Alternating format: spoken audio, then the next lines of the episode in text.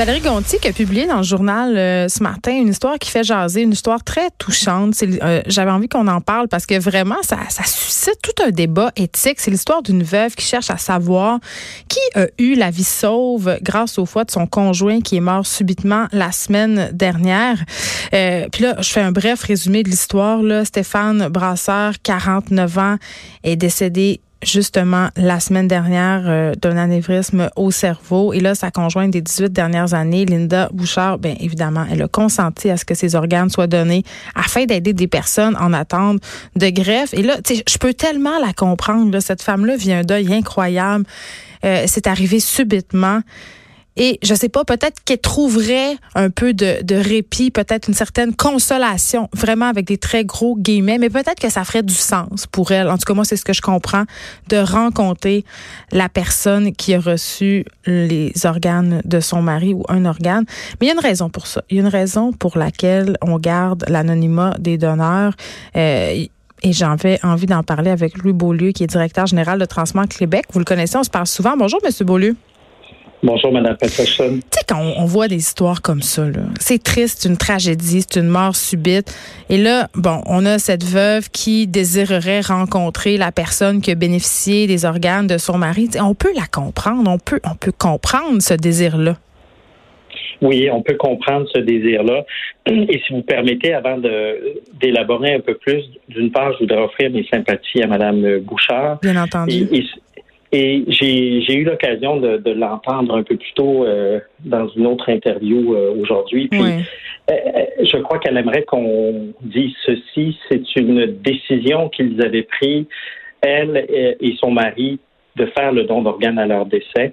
Donc, c'est une décision qu'elle a, entre guillemets, facilité, permis, et en conséquence de ça, ça a permis de transplanter d'autres personnes. Mm. Et elle expliquait aussi euh, à quel point euh, ça a aidé à prendre la décision d'avoir fait cette conversation préalable. On en avait parlé ensemble d'ailleurs euh, assez récemment que c'était important justement de l'avoir cette conversation-là avec nos proches si on s'en sentait capable parce que c'est pas parce qu'on a signé notre carte de don d'organes que ça sera si facile si jamais un incident arrive parce que si la famille s'oppose, même si la carte est signée, ben ça arrivera pas le don d'organes. Oui, puis effectivement, vous l'avez bien ressorti, c'est arrivé de façon extrêmement subite. Ben Ça arrive très souvent en don d'organes. Monsieur, il était bien, madame s'est endormie, puis quand elle, quand elle a entendu tomber, elle s'est réveillée. Donc, toute cette conversation-là, euh, je dirais pas en faciliter les choses, mais à enlever un poids d'avoir à se questionner sur qu'est-ce qu'on faisait dans cette situation-là. Maintenant, sans essayer de me mettre à sa place parce que je peux pas, euh, je, je, comprends qu'elle peut avoir un, un besoin de, de, consolation et de réconfort. Puis hmm. je, je, le dis là très simplement, j'essaie pas de porter de jugement de valeur là-dessus.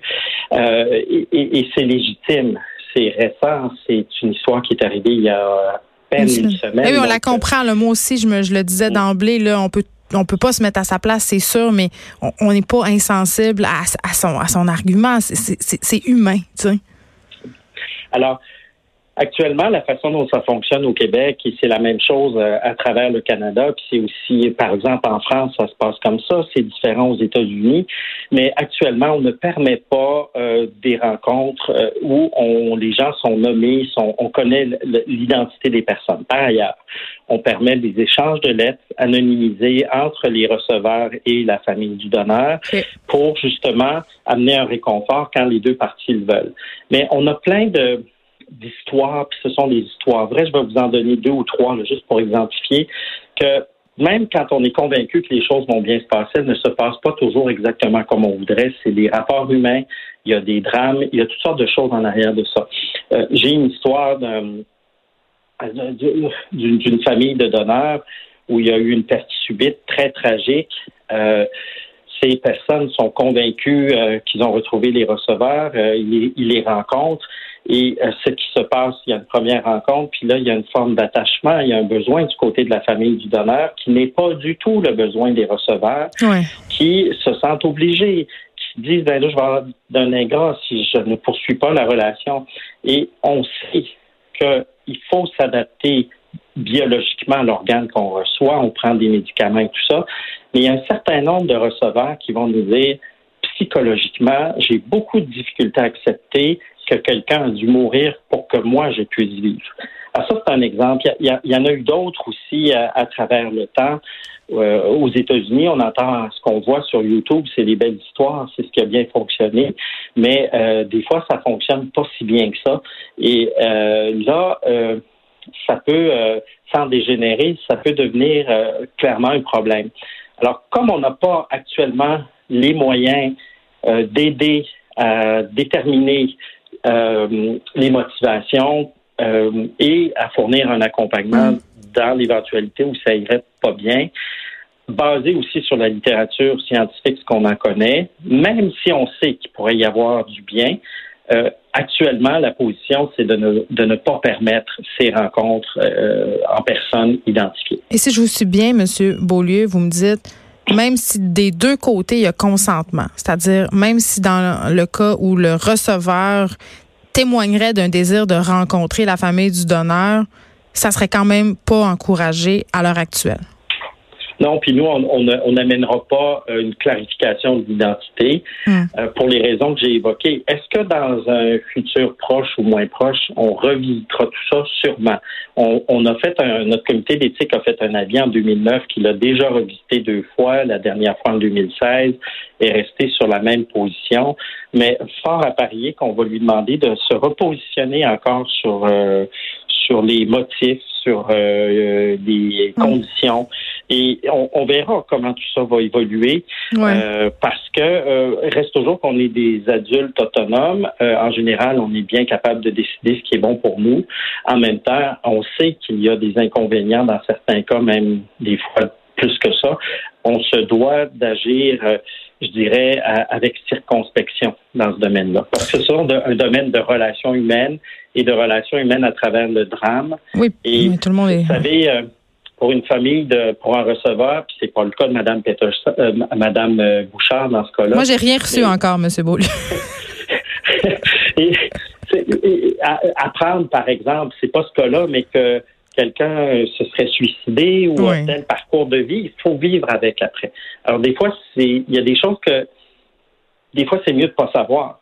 Il y a des gens qui vont dire non, moi je veux le savoir. Alors c'est ça qui est pas simple. Mais euh, là, vous avez parlé des difficultés euh, auxquelles peuvent faire face les receveurs, mais les familles des donneurs, j'imagine, elles aussi en ont des difficultés. C'est peut-être ces raisons-là qui les amènent à demander de rencontrer les receveurs. Oui, ben, il y a un besoin de consolation, il y a un besoin d'aller pousser, je pense, un peu plus le sens euh, de la mort de leurs proches, puis de, de, de, recevoir euh, un, un, merci. Vous savez, j'ai en tête aussi une famille de donneurs où si justement il y avait eu un drame ou il y avait eu un suicide et le père disait ben là, ça fait six mois que mon enfant est mort. Pourquoi j'ai poursu de l'aide des receveurs? il Comme si c'était dû. Ouais. Oui, en, même temps, on est dans le drame, on est dans quelque chose qui où c'est extrêmement difficile de trouver du sens. Donc, chacun cherche son chemin, son chemin, je m'excuse, mais le chemin n'est pas le même pour tout le monde. Puis ça ne veut pas dire que les receveurs n'avaient pas énormément de gratitude. Dans le cas euh, de Madame euh, Brasseur, elle a fait appel aux médias sociaux pour trouver la personne qui a reçu euh, l'organe de son mari. Est-ce que, tantôt, vous faisiez allusion à vos guides d'éthique, est-ce que ces guides-là prennent en compte les nouvelles technologies? Parce que ça quand même, ça facilite la, vie des gens quand il est question de retrouver des personnes. Là, c'est différent? C'est sûr. En même temps, euh, des organes peuvent venir de différents endroits au Canada dans des situations d'urgence. Euh, et on peut penser qu'on a retrouvé des gens. C'est vrai mm. qu'avec les médias sociaux, on peut faire plein de recoupements. Oui, puis on peut retrouver des gens dehors du Canada aussi, là, M. Beaulieu, c'est partout dans le monde. Oui, je sais, mais on peut être convaincu que c'est quelqu'un qui était proche de nous au Québec qui a donné et qu'on a reçu, mais on a peut-être reçu de quelqu'un de l'Alberta parce qu'il y avait une urgence. Et euh, vous savez, pour un foie, on parle de 9 à 10 heures euh, entre le moment où on le prélève et on le transplante. Donc, ça il, on a des ententes pan-canadiennes, des fois même c'est euh, avec les États-Unis dans très, très rares circonstances où, au lieu de perdre un, organe ou parce qu'il y a une urgence, on va accepter l'organe, euh, on, va avoir des protocoles de, d'échange, si je peux hmm. dire euh, comme ça. Fait que moi, si je reçois un organe, M. Boulus, si je suis dans le besoin, là, je ne saurais pas euh, non plus de quelle région géographique il provient. C'est qu'on donne aucune information. C'est ça que je comprends? Non, des fois, il y a des informations sur euh, le groupe d'âge. On, demande de tenir ça au minimum pour, pour éviter des confusions. Puis aussi éviter des fois des intrusions ou le, sentiment de, de se sentir obligé de, rencontrer. Justement, j'évoquais l'exemple de la perception d'ingratitude. Là. Ben, c'est des choses qui peuvent arriver. Puis encore une fois, je juge pas, puis je, je condamne pas du tout. Mais, mais non, mais c'est clair, M. Beaulieu, je le comprends très bien. Vous l'avez très bien dit. Au point de vue humain, on peut totalement comprendre ces familles-là et ça des deux côtés. Merci beaucoup de nous avoir parlé. Vous êtes directeur général de Transplant Québec.